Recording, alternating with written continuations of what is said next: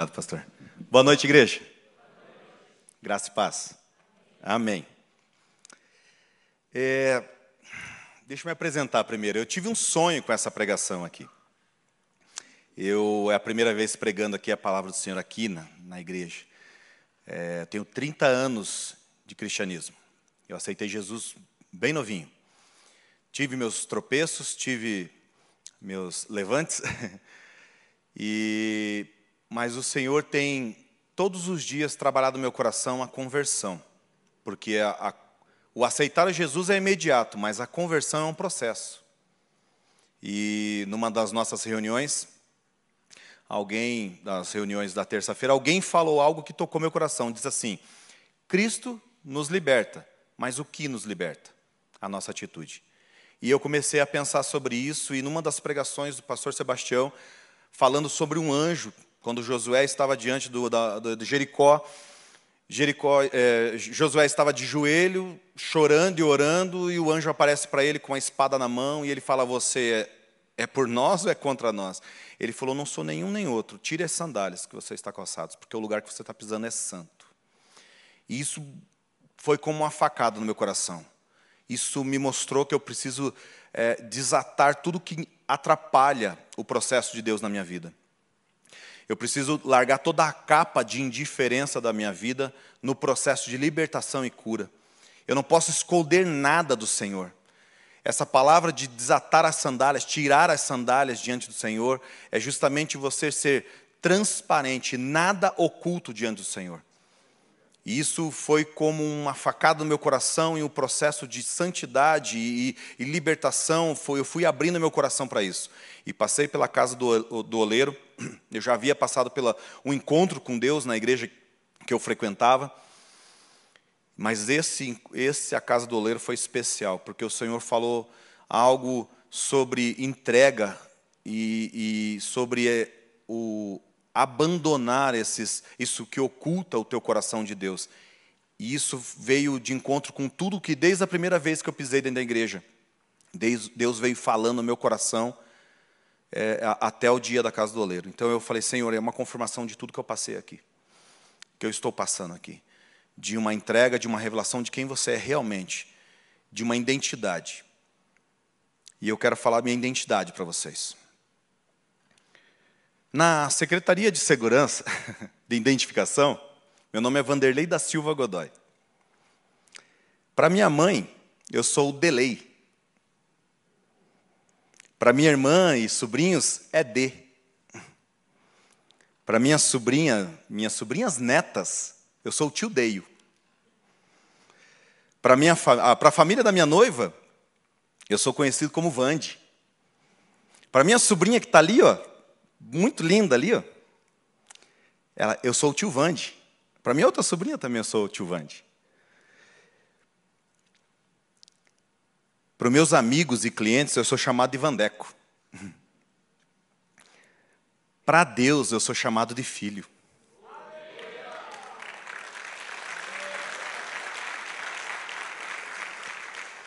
Para Jesus eu sou chamado de amigo. Pelo diabo eu sou chamado de tropeço, sou chamado de problema. E amém, glória a Deus por isso. Deus é um masterchef. O pastor perguntou sobre a, o título da mensagem. E o título da mensagem é A Receita Eterna. O Senhor é um masterchef, com um passo a passo muito bem pensado, muito bem elaborado. Ele te criou, Ele te formou. De uma receita divina isso foi feito. Para Jeremias, Deus falou assim, ó: Jeremias, desde o ventre da tua mãe eu te conheci, ainda sem forma, e as nações eu te dei como profeta. O salmista, ele entendia sobre essa Essa receita. Ele disse que o homem que medita de dia e de noite na palavra do Senhor, ele é feliz. E tudo que ele, se ele meditar diante do, do, do Senhor, de dia e de noite na mensagem do Senhor, tudo que ele faz prospera. Ele sabia a receita.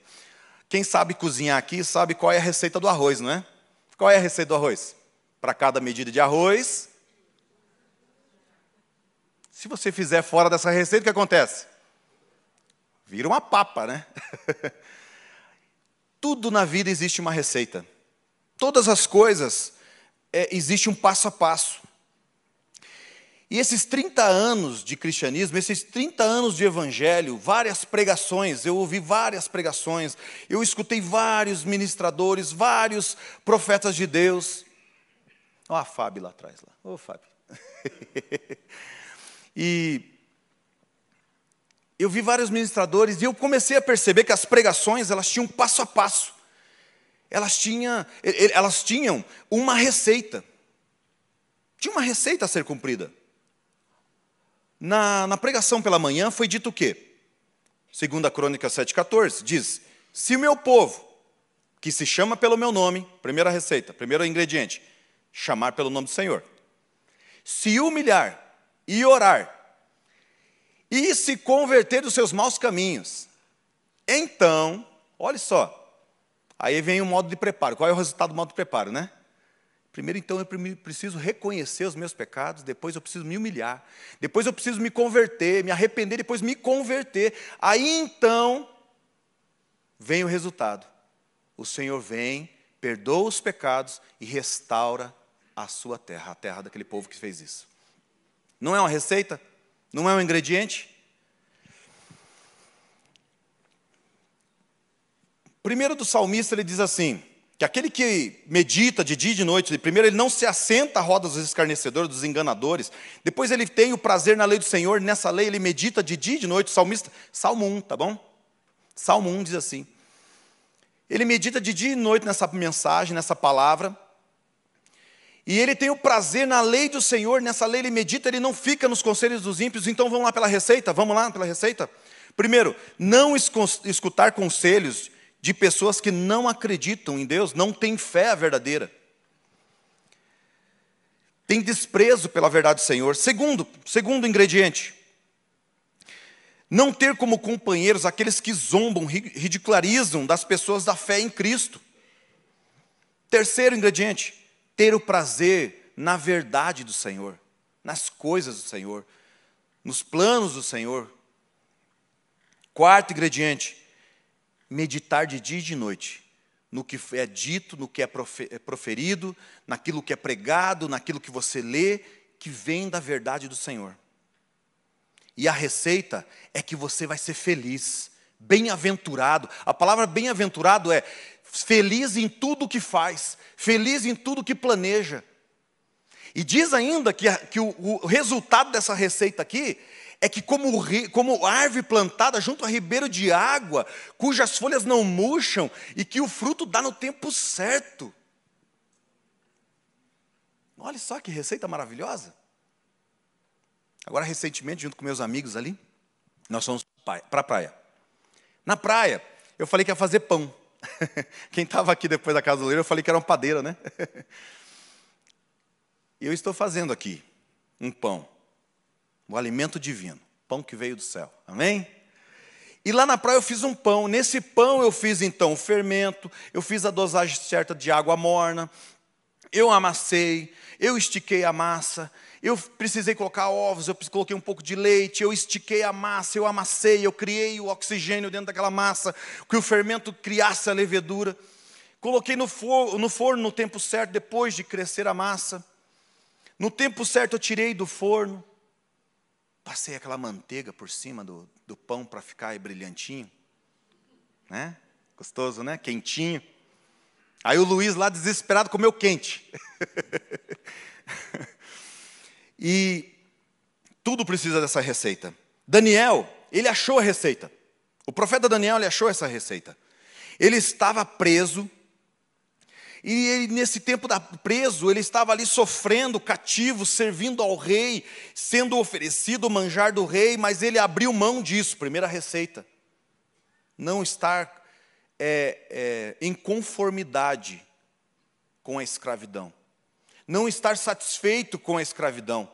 Não estar satisfeito com aquilo que te escraviza. Não estar satisfeito com aquilo que te entristece. não estar indiferente àquilo que traz problema. Primeiro ingrediente. Daniel, inconformado com aquilo, ele vai para o joelho e começa a orar três vezes ao dia. Segunda receita, três vezes ao dia. Ele se ajoelha e ora na direção de Jerusalém. E ele começa, então, um período de jejum. Quarta receita. Buscando a resposta do Senhor. Daniel dez. Aí chega o anjo para ele. E o anjo chega e fala assim: Daniel, homem muito amado, põe-te em pé, eu falarei contigo. Desde o primeiro dia que você aplicou o teu coração a compreender e a entender os propósitos de Deus, que são ouvidas as tuas, as tuas, as tuas orações. E eu vim por causa das tuas palavras. Quinta receita. Buscar o propósito e a vontade do Senhor. Buscar a intenção do Senhor. Veja, Daniel orou vinte e um dias. E eu não vejo nessa palavra, eu não vejo nessa palavra o anjo dizendo para Daniel em que momento ele ouviu a palavra, a palavra de Daniel, ou a oração de Daniel. Mas ele diz que desde o primeiro dia que o coração dele aplicou a entender, a compreender o plano de Deus.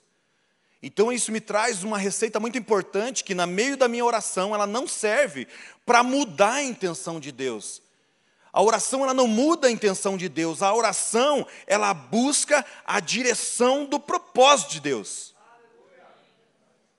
A oração ela precisa confirmar o propósito de Deus. Ela não muda a mão de Deus em direção alguma. Ela acompanha a mão de Deus na direção da vontade dele. E esse é o ingrediente especial de Daniel. O ingrediente da oração, ele estava ali jejuando e orando por vinte e um dias, e o ingrediente que ele lançou sobre essa receita foi exatamente: Senhor, que a tua vontade seja feita. Então o anjo vem responder. Mas eu quero falar sobre um homem, e essa foi a introdução da palavra. E essa pregação, com certeza, você já ouviu várias vezes. Se você tem mais de cinco anos de evangelho, com certeza você já ouviu várias vezes essa palavra. O cego Bartimeu. Ih, lá vem aquela pregaçãozinha, né?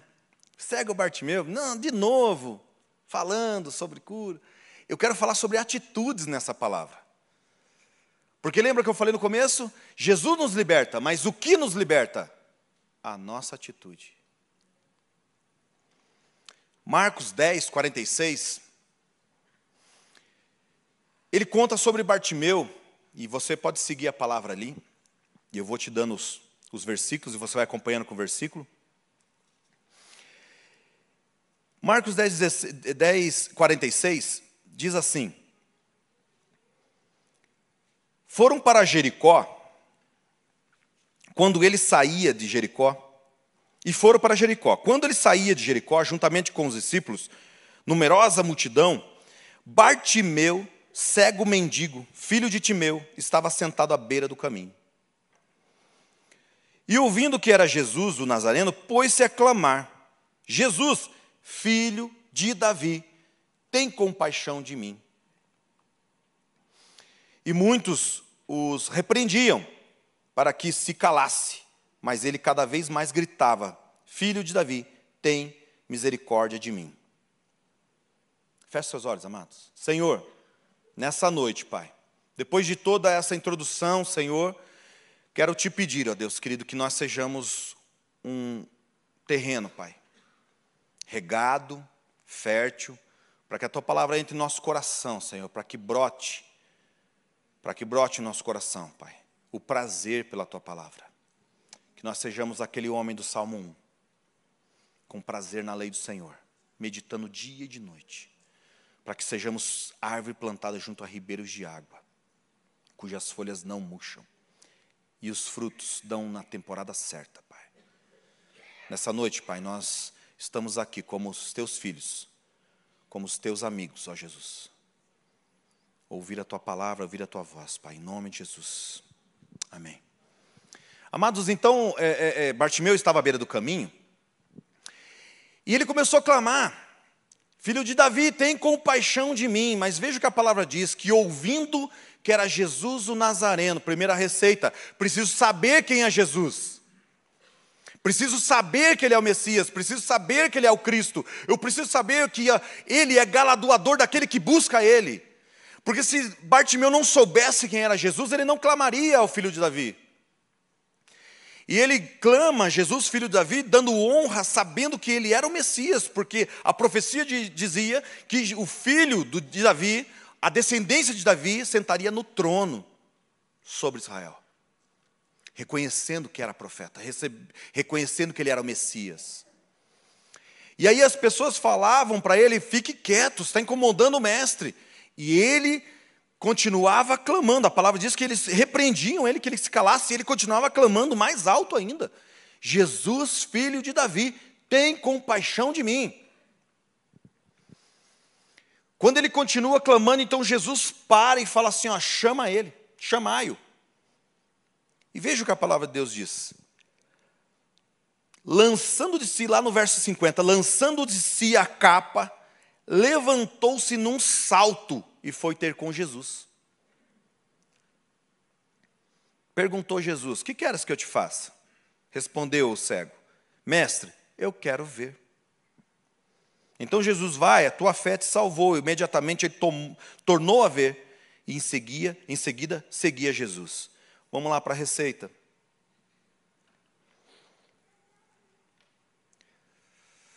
Conhecer a Jesus é importante nessa receita.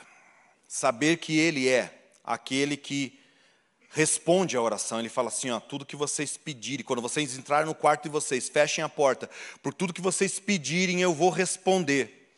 Quando vocês pedirem para o Pai, em meu nome, para que o Pai seja glorificado no Filho, eu vou dar para você, eu vou dar para você. Saber disso é importante para essa receita.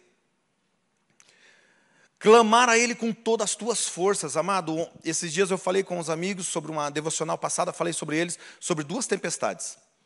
Nesse eu vou fazer um parênteses aqui. Vamos falar sobre a tempestade de Jonas? Todos conhecem a história de Jonas? Todos, né? Todos conhecem. Acho que ninguém conhece, só um levantou a mão ali. Todos conhecem a, a, a história de Jonas? Amém, várias. Olha aí, ó, tudo teólogo. Jonas foi para o navio lá, fugindo de Deus. Deus havia mandado ele fazer algumas coisas. Ele fugiu para o porão, se escondeu no porão.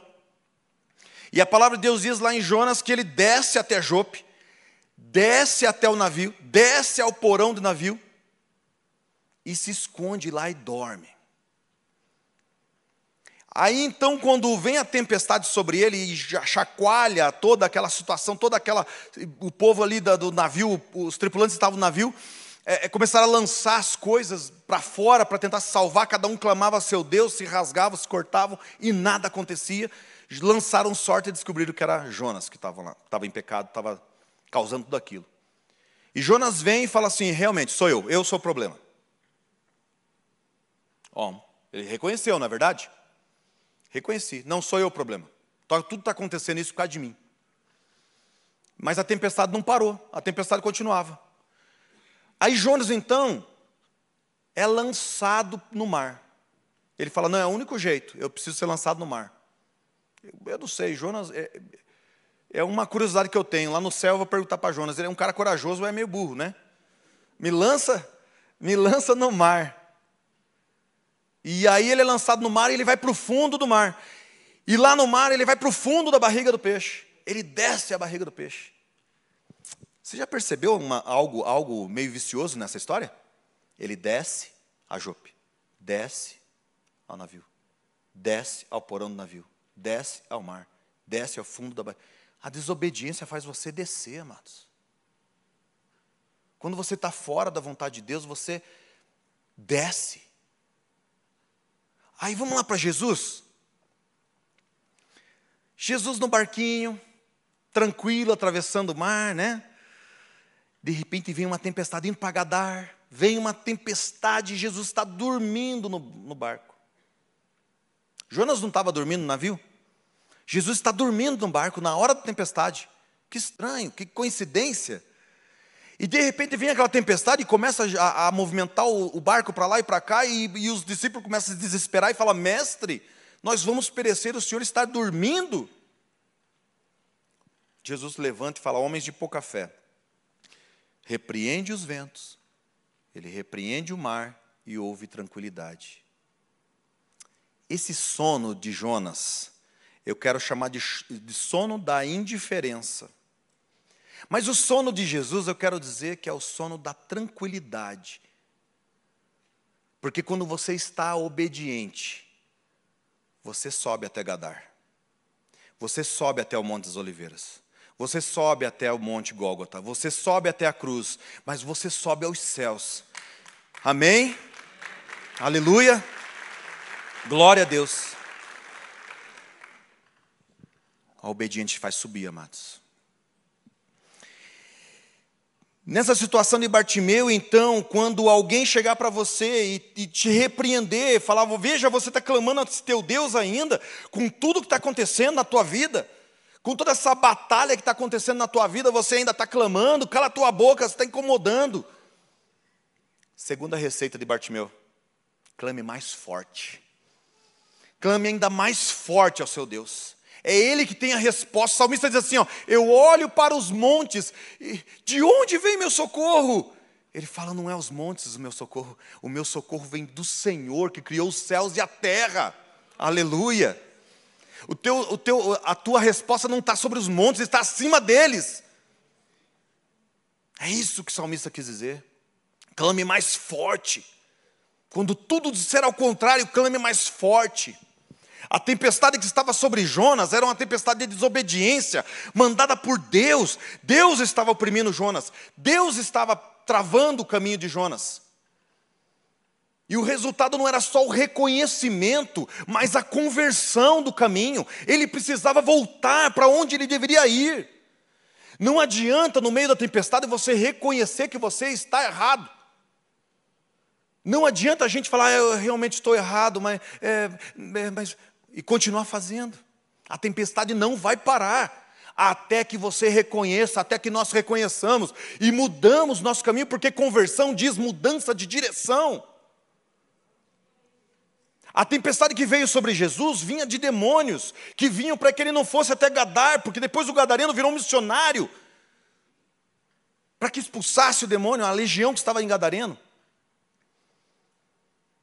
Veja, duas tempestades, duas situações, uma batalha espiritual te impedindo de obedecer ao Senhor e uma tempestade impedindo que você fuja da vontade do Senhor. Em qual tempestade nós estamos? E essa tempestade estava sobre Bartimeu, mas Bartimeu insistia na oração: filho de Davi, tem compaixão de mim. E de repente vem o chamado. E agora, o terceiro ingrediente de Bartimeu: a disposição para receber aquilo que, quer, que Deus tem para você. Bartimeu estava à beira do caminho. Aquela multidão. Ele era cego. Ele era cego. Como que ele ia saber a direção de Jesus? Mas a Bíblia diz que quando Jesus chama ele, ele lança a capa. E num salto ele corre na direção de Jesus. Chamar a capa de Bartimeu. A capa da autocomiseração. Do não tenho, não posso. Do não consigo. Sou tão fraco, sofri tanto. Sabe? Essa autocomiseração, dó de si mesmo. Tô, eu, eu sofri, eu já sofri muito. Meu pai me abandonou, minha mãe não me dá atenção. Eu sou tão coitadinho. Alguém me leva até lá? Alguém pega na minha mão? O pastor não veio me visitar, o pastor não me ligou, então eu não vou na igreja. O pastor não me comentou essa noite, eu não vou na igreja mais. Ah, porque um irmão tropeçou em mim. Ah, pisou no meu calo, não quero mais. Autocomiseração, dó de si mesmo. É bom que eu estou falando isso, porque eu não conheço ninguém aqui. Só meus amigos ali. Ah, que dózinha de mim, tadinho de mim. Já viu aquele, ai de mim. Ó oh, vida, ó oh, céus. Já foi falado aqui sobre o hard, né? Lip hard. Era a, a, a hienazinha, né? E era legal, porque era uma hiena, deveria estar sorrindo, mas o, a hiena falava assim: ó oh, vida, ó oh, céus, isso não vai dar certo. Dó de si mesmo. E o Bartimeu lança a capa de, de eu não tenho, eu não posso, e corre na direção de Jesus. E Jesus fala assim: olha só essa, essa dessa fala de Jesus. Vê se não tem um pouco de, de, de ironia nisso, né? Jesus olha para Bartimeu e fala assim, o que queres que eu te faça? O que queres que eu te faça? O homem cego ali na frente dele. Ah, eu quero ver. Então vá, veja então. A tua fé te salvou. Disposição para ouvir a voz do Senhor. Deus está falando. A disposição agora para ouvir esse chamado. E esse chamado do Senhor, ele não vem assim com uma bandeja de manjares e delícias para você. Esse chamado de Jesus vem numa necessidade de reconhecimento que nós não somos ninguém, que nós não conseguimos, mas reconhecendo que Ele é galardoador daqueles que o busca. E isso é difícil, porque primeiro eu tenho que abrir mão de quem eu acho que eu sou. Agora há pouco, o pastor Miguel acabou de ler, Deus exalta os humildes, e na, na versão aqui, na, na revista corrigida, assim, ó, mas dá com os soberbos no chão. Ele dá com o soberbo no chão. Mas o humilde, ele restaura, ele levanta. E o chamado do Senhor, ele quebra essa hipocrisia nossa, esse nosso orgulho de achar que nós merecemos algo. E quando fala sobre graça, fala sobre um favor que nós não merecemos. Esse reconhecimento que nós somos pó e ao pó voltaremos, como diz Eclesiastes. E ele reconhecendo isso, ele fala, Senhor, eu quero ver. É só o Senhor que tem palavras de vida eterna. É só o Senhor que pode abrir meus olhos. É só o Senhor que pode fazer isso por mim. E um, tem uma palavra que fala muito no meu coração, que fala sobre João quatorze, seis, que fala assim, ó, eu sou o caminho, a verdade e a vida. E ninguém vem ao Pai a não ser por mim. Eu sou o caminho. Jesus é o caminho que você precisa trilhar, na direção. Durante esse caminho, a verdade te é revelada. Por isso que a libertação é um processo. Porque durante o caminho, a trajetória que você está andando com Jesus, as verdades são reveladas. E a palavra diz que conhecereis a verdade e a verdade vos libertará. Então, conhecendo essa verdade, essa verdade me liberta. Ele diz assim, eu sou o caminho, a verdade e a vida. E quando a verdade é revelada, então produz vida. E através dessa vida verdadeira, então eu consigo chegar ao Pai. Amém? Amém. Quando você estiver diante do Senhor, exponha o teu problema. Se entregue. Seja sincero. Não haja com desculpas diante do Senhor. Na tua oração não haja com desculpas. Senhor, eu pequei, mas é porque... Sabe? Adão, Adão, Adão eu não falei para você não comer da fruta? O fruto era proibido, Adão. Ah, mas foi a mulher que o Senhor me deu. Aí chegou, Eva, mas Eva, você comeu... Ô, Eva, você fez teu marido pecar? Eu falei para você não comer do fruto? É, mas, mas foi a serpente. Sempre tem um culpado. Aí eu lembro de um pastor que fala assim, né, a serpente olhou para trás, ô, oh, serpente, você fez eles pecarem? É, mas foi o... Aí só tinha ela mesmo, não tinha mais ninguém. O culpado foi ela. Chega um momento na nossa vida que a gente precisa reconhecer que nós plantamos ventos, por isso colhemos tempestades. Reconhecimento. Senhor, eu não consigo ver. Essa palavra de, de, de Bartimeu me arremete a que muitas vezes nós estamos vivendo uma tempestade em nossa vida, um problema na nossa vida, e nós não conseguimos enxergar que o plantador dessa tempestade somos nós. Senhor, eu preciso ver aonde eu estou errando. Senhor, eu preciso ver o que está me deixando na miséria. Senhor, o que está fazendo eu ficar à beira do caminho, clamando aos ventos pelo socorro. Abra os meus olhos, eu quero ver. Então veja. Essa é a receita. Em Marcos, capítulo três, fala sobre um homem. E eu quero fazer um comparativo dos dois. Este homem, sentado, no meio ali do... do da, da sinagoga, ali, sentado na, no templo. Eles estavam ali conversando e esse homem estava sentado num canto, talvez escondido, porque veja bem, naquela época, quando se contava o povo, se levantava um, um censo do povo, eles contavam homens de pé. Quando falam homens em pé, homens de pé, estão falando sobre homens úteis para a guerra, para o trabalho, pessoas úteis. E quem eram os inúteis? Jovens, adolescentes, crianças, homens não formados, talvez homens solteiros, ou sei lá. Mas existia um grupo de pessoas totalmente descriminalizadas naquela época, eram pessoas com defeitos físicos. E esse homem estava sentado num canto porque ele tinha uma mão ressecada, uma mão ressequida. Talvez esse homem estava escondendo debaixo do manto dele essa mão com vergonha, por se sentir tão inferior e excluído. Você já passou por aquele momento na tua vida que você está num canto, se sentindo tão isolado, tão desprezado, tão sozinho? Você está no meio de um monte de pessoas e você está tão sozinho, se sentindo um nada, derrotado. Com certeza você já passou por isso. Com certeza alguém em casa está passando por isso. Se sentindo um zero à esquerda, derrotado, nada que faz dá certo. Tudo que planeja, nada, nada, e morre na praia. Com certeza você já passou por esse momento de uma solidão absurda, que você olha para o passado e você fala, puxa vida, para onde eu vou? Para onde eu irei? É difícil, é triste esse momento. Talvez esse homem, ele estava aí no canto, isolado, triste, se sentindo um nada. E Jesus, com toda a sabedoria, Jesus chama ele para o meio. Venha para o meio. Primeira receita. Venha na direção de Jesus. Se coloque no meio da vontade do Senhor. Esse é o primeiro ingrediente. Se coloque no meio da vontade do Senhor. Quando o Senhor te chamar, vá para o meio da vontade dEle. Aonde Ele te quer, aonde Ele determinou que você estivesse, aonde Ele te chamou para estar. Quando nós não fazemos isso, nós permanecemos no canto da derrota.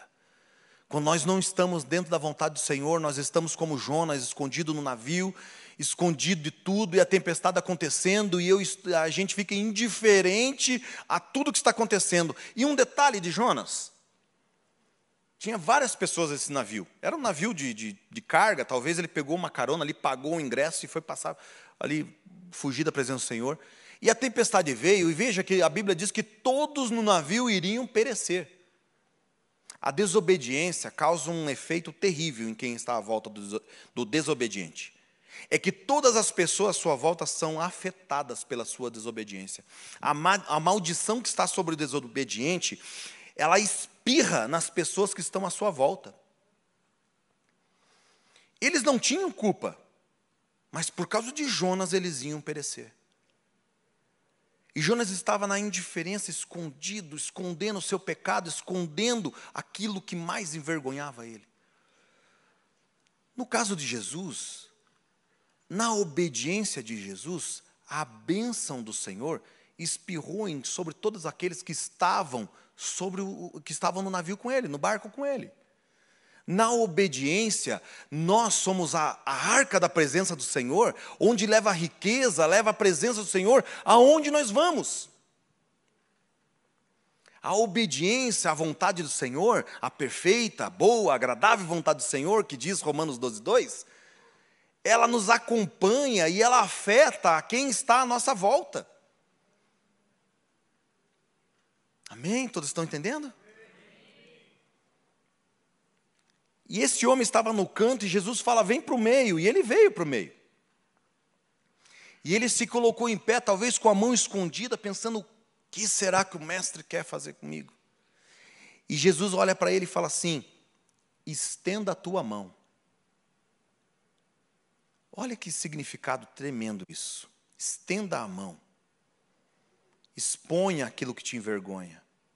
Mostra aquilo que te faz se sentir tão frustrado e triste. O que te deixa abatido, o que te deixa derrotado, exponha para mim. Se ele não reconhecesse o senhorio de Jesus, o que ele faria? Ele mostraria a outra. É o que muitas vezes nós fazemos na oração. Nós tampamos o sol com a peneira e aquele pecadinho que está escondido lá atrás, nós deixamos oculto e fazemos de conta que não lembramos dele. E nós não tratamos o pecado como pecado. Tem aquela mágoa que eu não tratei lá no passado com a pessoa. E no meio da minha oração, eu começo a dar um de coitadinho. Senhor, eu não tenho, eu não posso, eu não consigo. E nós esquecemos daquele pecadinho, daquele perdão não liberado lá no passado. E nós mostramos a outra mão sã para o Senhor. Mostramos uma aparência bonita, com um terno cinza bonito, uma camisa xadrez bonita, uma barba bem feita,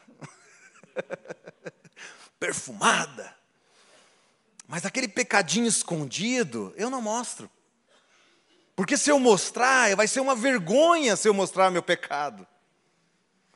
Se eu mostrar que, que eu tenho problemas, que eu tenho pecados, o que vão pensar de mim? Se os irmãos me verem, então eu coloco umas luvas para que vocês não vejam minha tatuagem. E eu começo a me envergonhar daquilo que me envergonha, eu não vou mostrar para ninguém, eu, eu não posso mostrar quem eu sou para as pessoas, porque eu preciso mostrar que eu sou santo, incorruptível. O coração sagrado de Jesus, né? Aquela, sabe aquela imagem, né? Coração sagrado, santo e puro, imaculado. É assim. Nós chegamos na igreja e, a graça e paz, meu irmão, com aquele ar de superioridade, eu, eu sou feliz. Mas muitas vezes a tristeza e o rancor está corroendo o nosso coração e nós não nos colocamos diante do Senhor e mostramos aquilo que nos envergonha, a face ressequida nossa para o Senhor. A palavra perdão, ela tem o mesmo significado de libertação, de liberdade. E a palavra mágoa, ela tem o mesmo significado de prisão, aprisionamento. O, o, o rancor, o, a mágoa, ela, ela prende quem está magoado e prende a pessoa que magoou ou até mesmo a pessoa que foi magoada. Aprisiona, e aquela pessoa fica carregando aquele, aquele problema a vida inteira, a se arrastando e, e parece que as coisas não acontecem e a pessoa não sabe porquê e, e aquela angústia no coração e sempre com aquele sorriso no olho, nos, nos olhos, o sorriso na boca e o coração amargurado e preso. Então Jesus fala, estenda a mão. E ele estendeu a mão, aquilo que mais envergonhava ele. E a Bíblia diz que a mão imediatamente ficou sã. Esse ingrediente dessa receita do, do homem da mão ressequida. Quando nós abrimos para o Senhor a nossa podridão, tudo que nos, nos envergonha diante do Senhor. E a Bíblia fala sobre o seguinte, confesse os vossos pecados uns para os outros, para que vocês possam ser curados. Existem pecados que adoecem a alma ao ponto de refletir no físico. Doenças psicossomáticas. Olha, a Bíblia já falava sobre doenças psicossomáticas.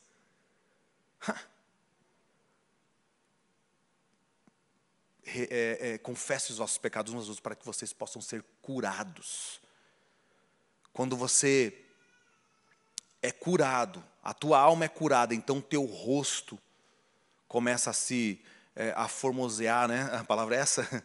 Fica mais bonito, um sorriso bonito, sorriso igual pastor Maurício. Eu sei falar, pastor Maurício. Pastor Wavison. Um sorriso bonito igual ao do pastor Maurício. Porque quando o teu coração está curado, quando o teu coração está leve, você tem um sorriso puro e santo diante do Senhor. O Senhor, Ele quer fazer isso por nós. Ele quer que a gente abra, tenha, tenha uma disposição para receber dEle a cura, a restauração. Nós precisamos largar nossa capa, como Bartimeu fez. Parar de ficar à beira do caminho, clamando para aqueles, aqueles que não têm ouvido. Nós precisamos clamar para aquele que é doador. Para aquele que tem a resposta. Os discípulos falaram, Senhor, para onde iremos? Para onde vamos? E só o Senhor tem palavras de vida eterna. Os discípulos sabiam a receita. Eles sabiam quem era Jesus. A vida cristã, amados, não é fácil. Não é fácil. E sabe por que que a vida cristã não é fácil?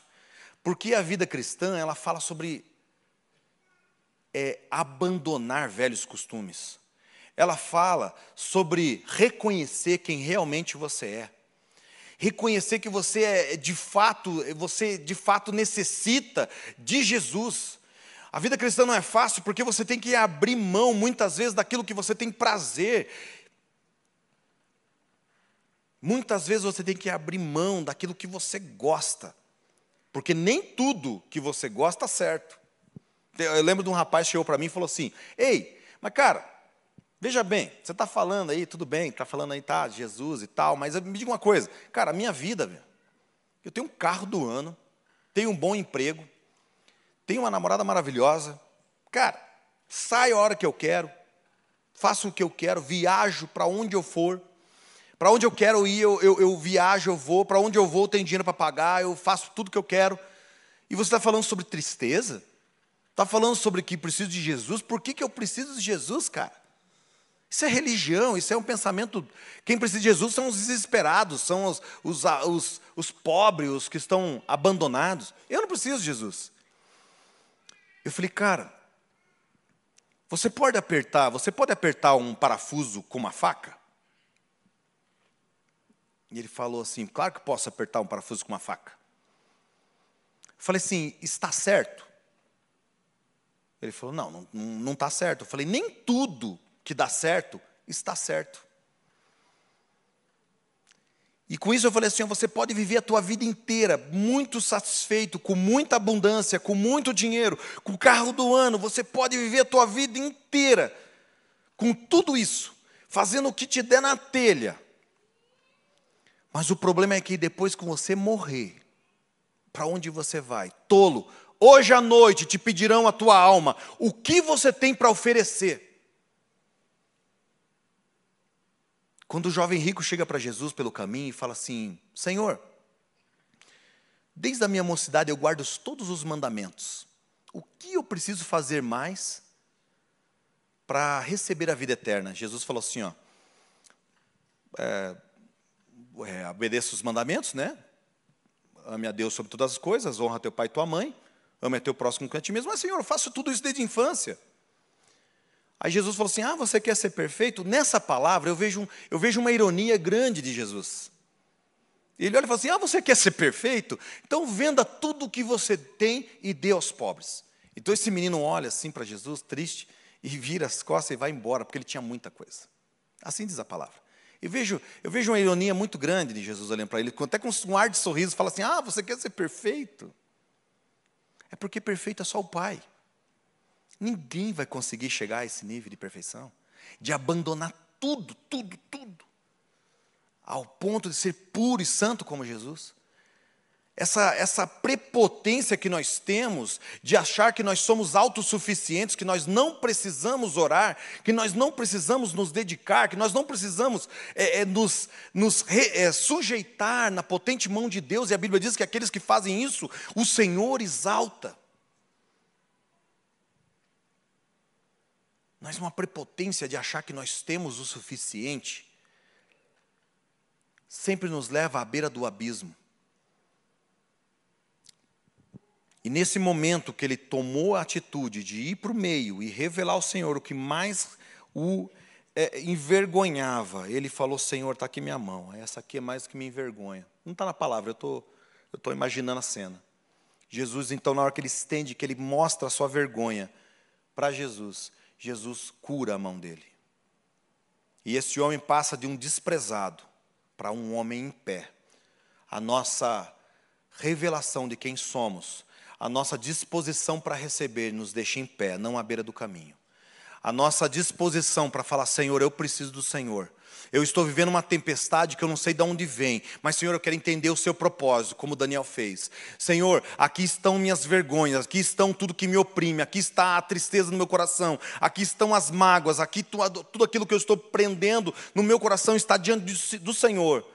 Então o Senhor fala assim, agora você vai ver quem sou eu na tua vida e quem é você para mim. Existem dois momentos da nossa vida, amados, dois momentos da nossa vida, importantíssimos, cruciais para a nossa vida. Dois momentos que são os únicos da nossa vida.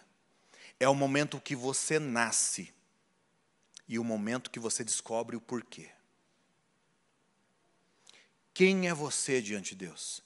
Quem é Deus para você?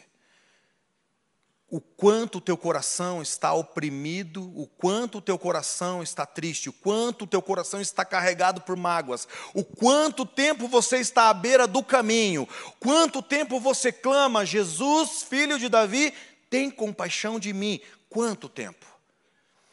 E quanto tempo você ouve a voz do Senhor falando para você, chamai-o, vem até mim. Jonas sabia que ele era o problema. Mas saber que nós estamos fazendo algo errado não é suficiente para a tempestade parar.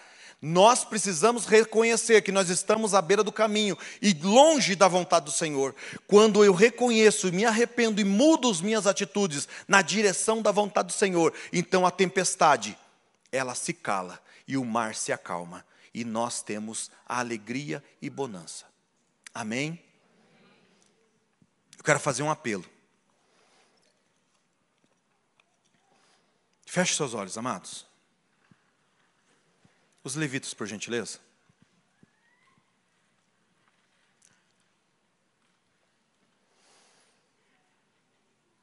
Eu, em casa, orando, e eu vinha orando por quem estaria aqui na igreja, porque se eu venho trazer uma mensagem que o Senhor fala no meu coração por muitos anos, talvez as pessoas que me conhecem há um tempo atrás, já me conhecem há tempos, talvez já tenha até ouvido falar todas essas palavras que eu falei aqui.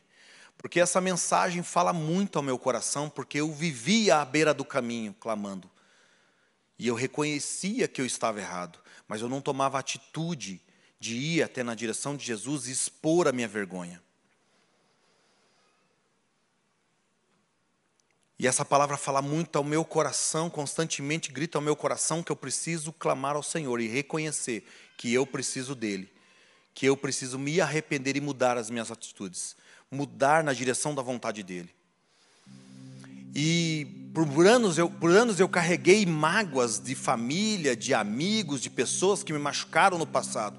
E essas mágoas me aprisionaram dentro de uma cúpula, de, de uma prisão que me impedia de ouvir a voz de pastores, de líderes, de, de mãe, de obedecer a voz de mãe, de obedecer a voz de líderes. E eu fui uma pessoa rebelde que carreguei o rancor por muitos anos.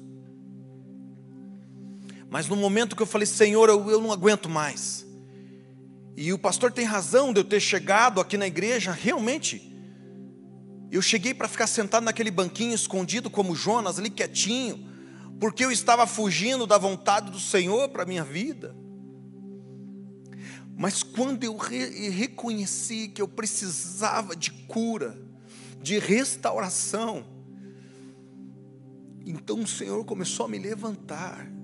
E os sonhos dele começaram a voltar na minha mente. E sonhos que eu tinha começaram a acontecer, e coisas que eu sonhava começaram a acontecer. Porque o Senhor é galardoador daquele que o buscam. O Senhor é aquele que responde quando a oração é feita para glorificar o Pai, não para tampar o sol com a peneira.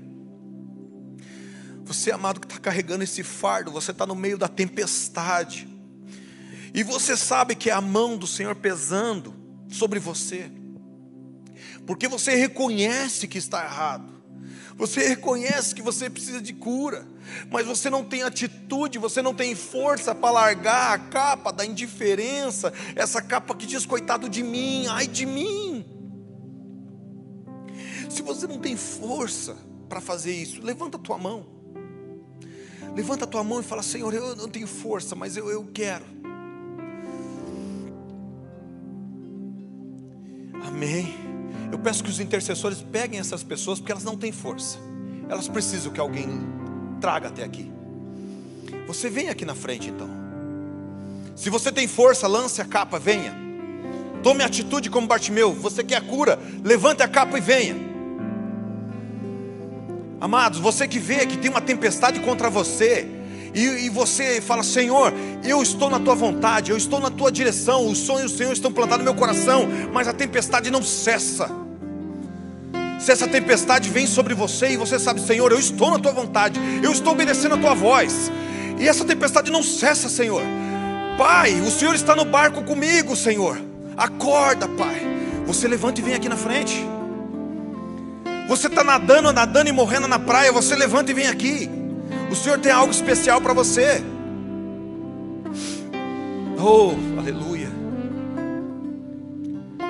Ah, amado, tem algo que te envergonha tanto, te oprime tanto, tem umas mágoas do teu coração que te oprime tanto, tanto, te deixa tão frustrado, você fica à beira do caminho, você não sabe como fazer para tirar essa mágoa, essa dor do teu coração, porque quem te feriu, te feriu profundamente, e você não sabe como abrir mão dessa mágoa, você não sabe por onde começar.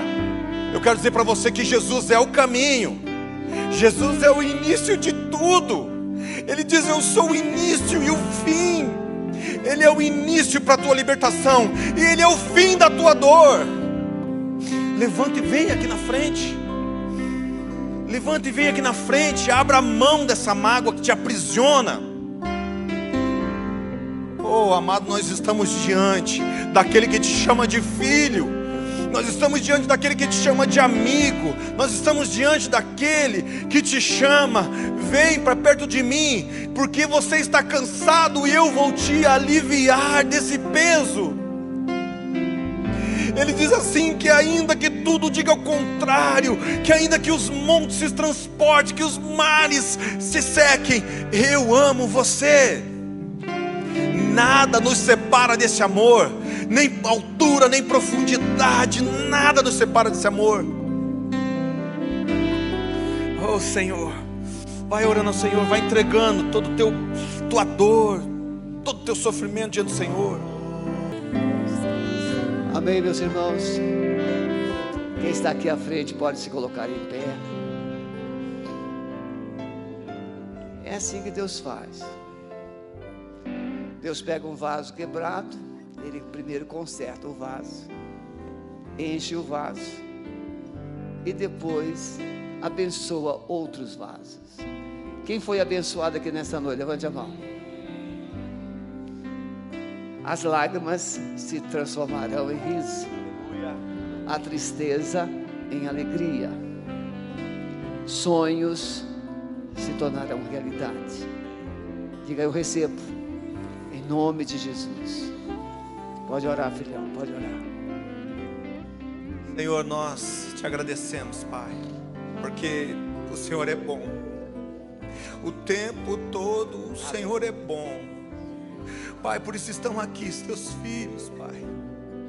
Estão aqui, Senhor, porque o Senhor, a tua bondade, ela excede o nosso entendimento, Pai. O Senhor trouxe aqui, Pai.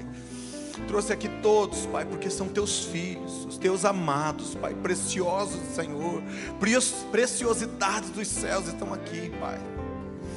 Ó Deus querido, nós te agradecemos por esse momento, te agradecemos pela tua palavra revelada, Pai, pelos corações tocados e pela disposição de receber a tua cura, Pai.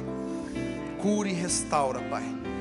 Ó Deus, nós estamos aqui, Pai, teus filhos, nosso Pai. Obrigado, Senhor, em nome de Jesus, amém. Pode voltar para o seu lugar. Você que ainda não é membro da Alameda, pastor Maurício estará lá no estande de integração, te esperando, de braços abertos. Você que está nos acompanhando em casa, encerramos aqui a nossa transmissão, mas deixamos um abraço, que Deus te abençoe e abençoe a sua casa.